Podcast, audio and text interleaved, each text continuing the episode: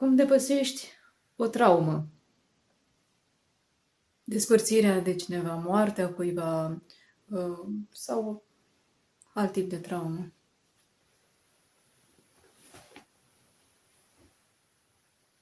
Din copilărie sau din... uh, Nu din copilărie. Așa, din viața de toate Recentă, zilele? da. Un deces sau o pierdere? Da, da. Pierderea unui post de muncă. Pierderea unui loc de muncă? Da. Știi, uh, există... E foarte greu, mai ales când e vorba de deces. Pierderea unui loc de muncă și asta e un necaz, dar e un necaz, nu e o traumă. Da, da. Un deces este foarte, foarte greu, mai ales cineva care reprezenta mult în viața ta. Dar uh, toate au un rost. Și lucrurile bune, dar mai ales lucrurile rele, au o semnificație. E greu atunci când uh, ești uh, să zicem, te-a căzut o piatră în cap, să-ți dai seama care este semnificația acestei căderi. Dar uh, ele s-au produs pentru ceva. Durerea încetează încetul cu încetul legat de timp. Timpul estompează partea de durere, partea de lipsă nu dispare niciodată. Ceea ce a reprezentat respectiva persoană nu are cum să dispară. Durerea însă, încetul cu încetul, se estompează. După aceea poți să și înțelegi anumite lucruri. De ce a trebuit persoana respectivă să plece și care este partea de semnificație. Și este, într-adevăr, o parte de semnificație. Uneori, uneori, e greu să o accept. Uite, când mă gândesc la prietenul tatei, părintele Ilie Imprescu, care a fost arestat în 49 și condamnat la 15 ani închisoare sau la 20, pentru că a luat jurământul unei organizații anticomuniste, care era și un mare avocat Istrate Micescu și parcă și un amiral Horia Măcelaru, dacă nu mă înșel. Și această organizație a fost uh, descoperită de comuniști. Toți au fost arestați și el la Aiud. Și în 51, deci după 2 ani, a făcut o ocluzie intestinală, o apendicită, care trebuia urgent să fie internat, pentru că a făcut abdomen acut. Și securiștii de la Aiud au trimis la București o hârtie pentru aprobare de internare. Până când a venit aprobarea, el a murit. Și atunci, sigur, a fost o durere imensă. Băiatul avea, avea 12 ani și nici acum el nu acceptă. Dar eu am stat și m-am gândit cât de milă i-a fost Dumnezeu, Dumnezeu de Părintele Imbrescu, că l-a luat după 2 ani și l-a scutit de 15 ani de tortură. Pentru că el scrisese deja poeziile acelea care după aceea au fost trimise nevestei lui de la o, în palton. Scrisese poeziile care au reprezentat trăirea lui duhovnicească de înălțime spirituală. Deci cumva își făcuse datoria. Urma acum să fie chinuit în Aiud, în Canal, în toate chinurile care au urmat de, p- până în 64. Deci el, el urma să fie 64, de 15 ani. A fost milă lui Dumnezeu și l-a luat. Eu, eu așa înțeleg. Deci vreau să spun că fiecare lucru care te traumatizează, ajungi să te mișcați. Da. Poate trezește în tine ceva, poate persoana respectivă, știu Dumnezeu îl scutește de alte lucruri mai rele. Nu știu, este totdeauna o semnificație.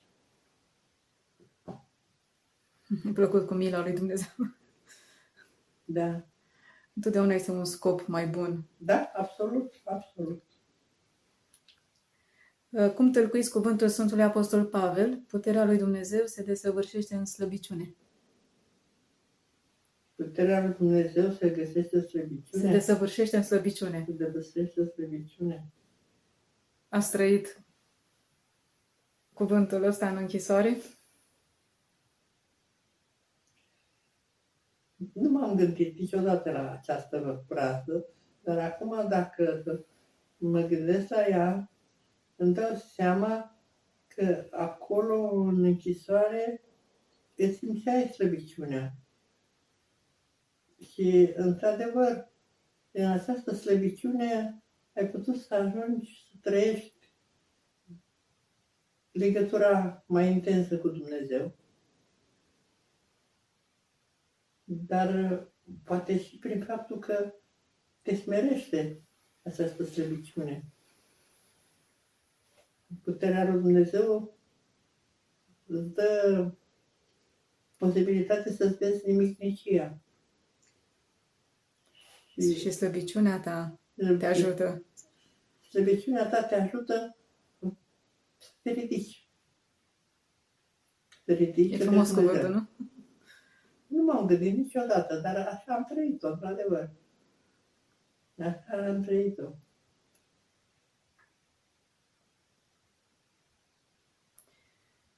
A simțit forța smereniei?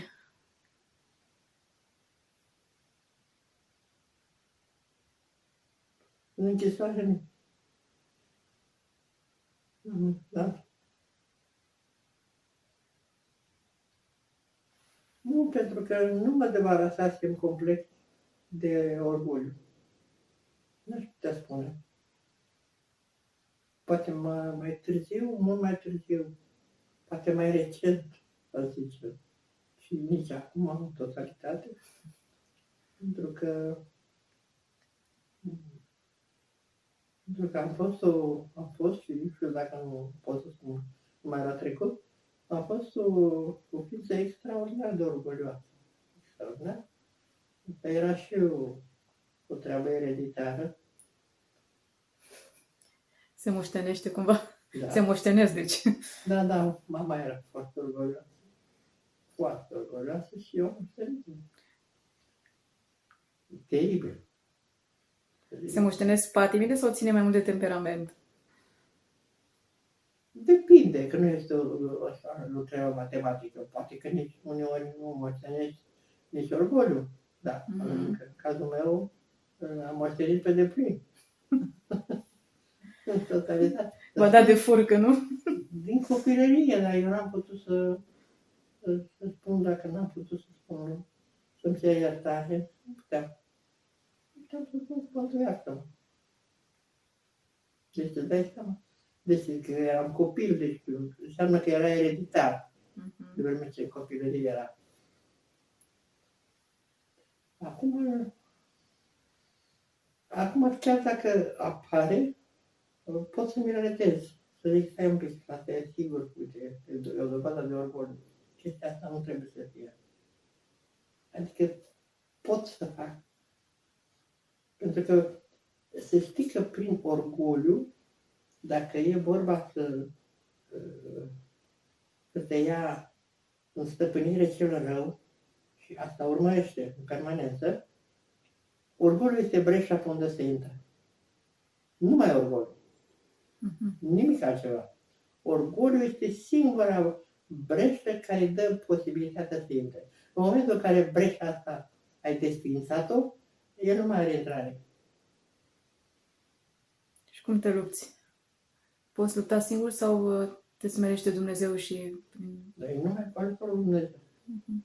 Și Dumnezeu îți trimite niște Prin întâmplări, greutățile și niște întâmplări. greutăți, niște întâmplări care, care te zguduie. Bă, Cu tremure. Cu tremure care propriu să strădiși.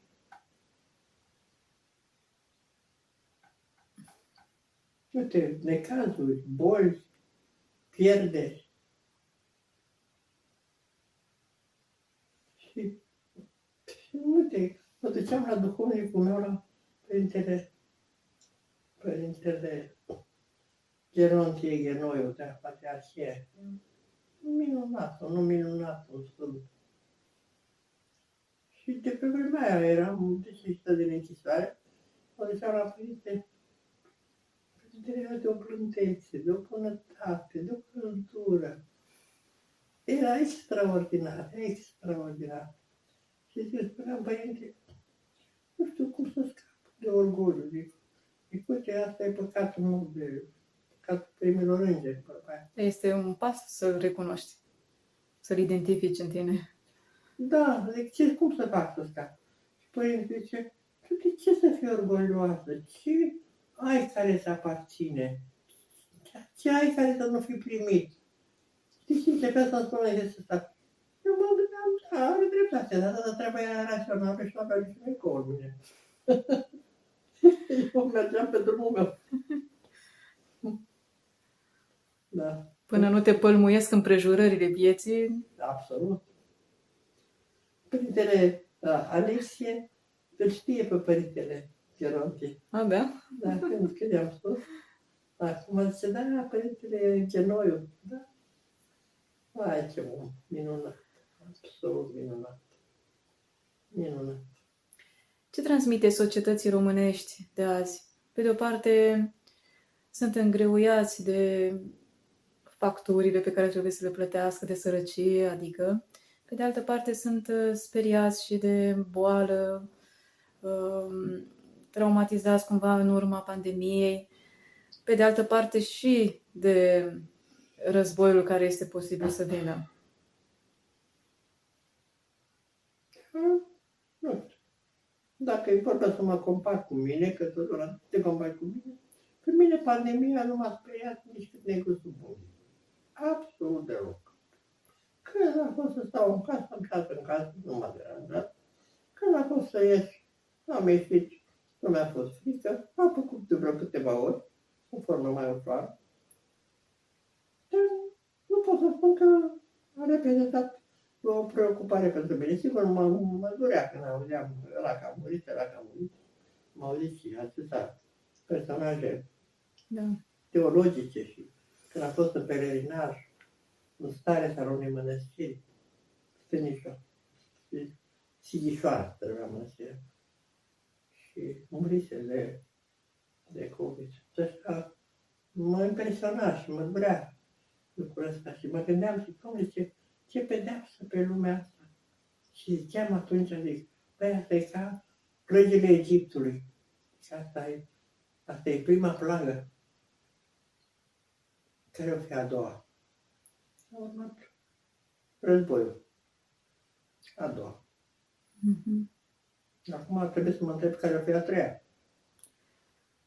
Păi începe deja. Păi eu spun eu care a treia. Da. A treia este seceta. Și a treia e seceta. Mă rog, până la șapte mai sunt. Dar toți suntem, cu toate aceste lovituri, suntem atât de nepăsători, atât de împietriți, atât de împietriți. Nimic nu ne trezește. Nu ne schimbă. Nu ne trezește, domnule, nu ne trezește. Bă, nu vă dați seama că, știți, că ăia din Ninive, ăia s-au trezit. Nu? S-au îmbrăcat în cenușă și s-au trezit și Dumnezeu i-a iertat. Noi nimic. Mai sunt egiptenii care Noi tot nu așa nimic. nu, nu credeau și nu se muiau. Nimic, nimic. Trecem în continuare. Sodomie cât cuprinde, etc., etc. Nimic. Orgoliu luciferist. Nu ne dăm seama că noi ne autodistrugem. Mergem, nu știu. moment dat va interveni ceva care să ne trezească, cred. Așa cred. Totuși. Ce credeți că ne lipsește? Cine? Ce credeți că ne lipsește? De nu putem să ne trezim. Merenia.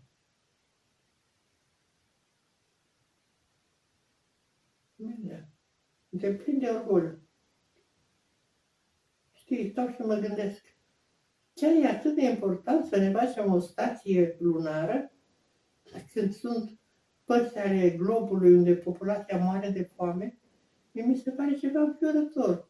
Când știu că în Africa sunt popoare care mor de foame, mor, sunt scheletice. Am văzut poze cu copii care să nu mai piele și os. Și nouă ne trebuie stație pe lună. De ce ne trebuie stație pe lună și pe Marte? Dai seama, miliarde. Miliardele alea oare nu ar fi mai firesc să ajutăm o populație care e moribundă? Sau să, sau să dăm mai mulți bani cercetării pentru ca să descoperim tratamentul cancerului? Această indiferență ne-a învârtoșat cumva sufletul. Da. Nu? nu ne trebuie stație pe lună. De ce trebuie mă stație pe lună? Pentru ce? Crezi că vei fi mai Dumnezeu dacă faci stație pe lună? Ca pe Marte? Nu, eu nu înțeleg. Chiar nu înțeleg. Nu-ți pasă de ce se întâmplă pe pământ. Nu-ți place, nu-ți pasă de ce este cu, cu omul. cu semenul tău. Cum spunea, nu știu, nu știu cine spunea, care era la masă, că vrem să scadă populația globului.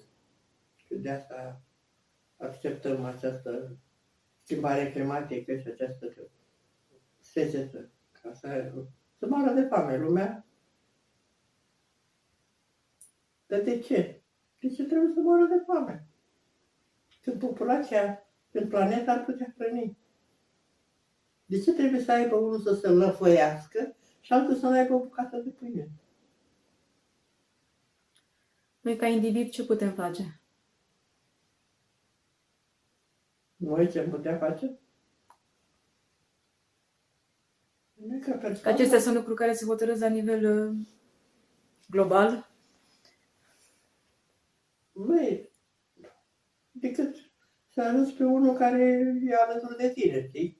Nu poți să ajuți pe ăla din exact. Africa. Dar cel puțin în sufletul tău să nu fii de acord. Uh-huh. Să, să nu fii de acord cu ceva ce nu este, nu e normal și nu e uman. Nu e firesc. Nu e firesc.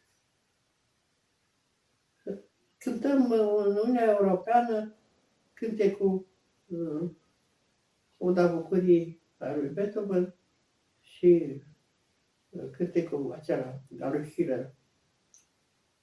Toți pe lume, frați, noi suntem când tu vii ușoară în por. Slavă ție, stea curată, voie bună pe pământ, toți pe lume, frați, noi suntem, când tu vii, mă rog, uh, toți pe lume, frați, noi suntem. Bun, și tu cânti lucrul ăsta. Păi nu se rușine să cânti lucrul ăsta. De ce cânti tu o minciună? Pentru că e o minciună pentru tine. Tu nu ai noțiunea de frate, nu-ți pasă. Cine e fratele tău? Cine e frate? Nu există niciun frate. Nu există decât inamici și oameni care te concurează, pe care vrei să dai la o parte ca să câștigi mai mult.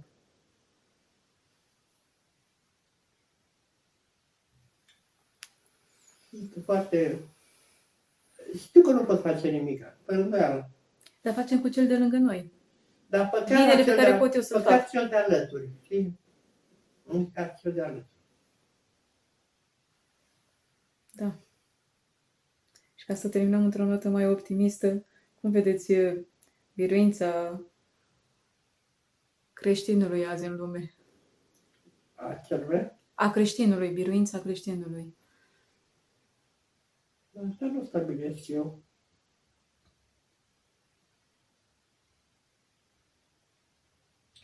Hristos spune îndrăzniți, eu am biruit lumea. Trebuie să îndrăznești. de vreme ce era biruit lumea, înseamnă că e posibil ca să biruim și noi. Dar trebuie să îndrăznim. Dacă o să fim căldicei și indiferenți, nu, nu, nu vom realiza. Deci, indiferentismul acesta, care din păcate nu se referă numai la lumea laică, ci Biserica lui Hristos. Eu de asta îl iubesc pe Sfântul Gabriel Georgianu. Un adevărat sfânt care l-a iubit pe Dumnezeu, dar a iubit și țara lui, și oamenii lui. Și a fost și om al cetății, care nu a acceptat ca să îi se înține lui Lenin și a dat foc prețul vieții lui. Deci a fost om al cetății, om care, așa cum au făcut și legionarii. Când a fost războiul civil din Spania, s-au dus, Nu, stat nepăsător cu... s-au dus să se lupte pentru că era un război împotriva lui Hristos. Deci nu au fost nepăsători. Nici Sfântul Gabriel Georgianu n-a fost nepăsător, nici când a fost războiul civil din Georgia. Când a strigat la cei care a zis, eu sunt Georgia, omorâți-mă pe mine. La soldații aceia.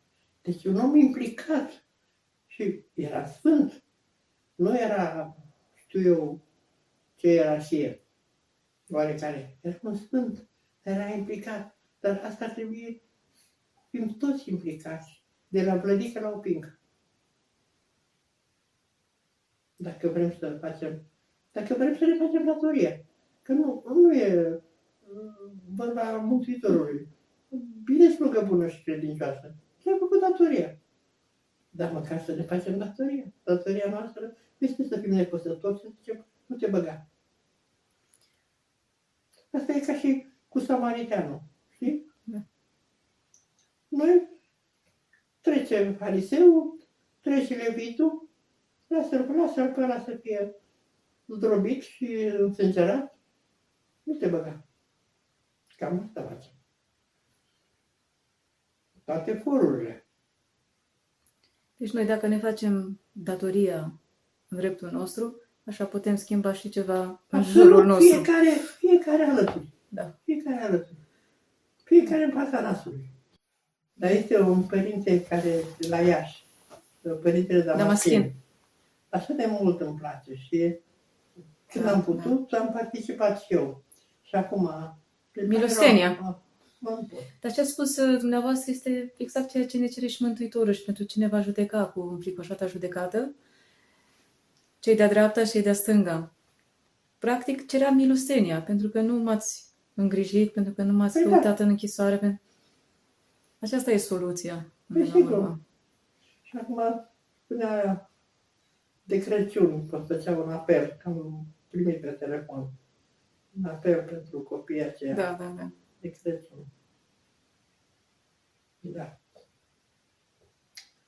Dar știți, e greu, pentru că când ai, uh, când ești părinte și abia îți întreții proprii copii și poți să-ți achiți uh, factura la curent și gaze sau ce mai fi, atunci este mult mai greu să te mai gândești și la celălalt. Eu nu vorbesc de cei care își duc zilele de pe azi pe mine. Exact. Eu vorbesc de Important. cei care își pot permite și nu o fac. Mhm. Știi? Deci când mă gândesc la copiii aia și la copiii aceia de la Bănceni, știi, din, uh, din Bucovina, Din Cernăuți. de lângă Cernăuți. Da, da. Și la alții, și la alte, și la alte situații. Vezi, dacă fiecare dintre cei sunt destul de numeroși și cei care uh, au posibilități. Nu sunt posibili. Dacă stai să te uiți pe stradă în București, să vezi cele mașini elegante. Oh, Mhm. scumpe. Deci oamenii își permit. Dacă nu ai un- un pic așa, un 1%, s-ar gândi, S-ar schimba tot ar fi ceva. lucrurile, da. Da.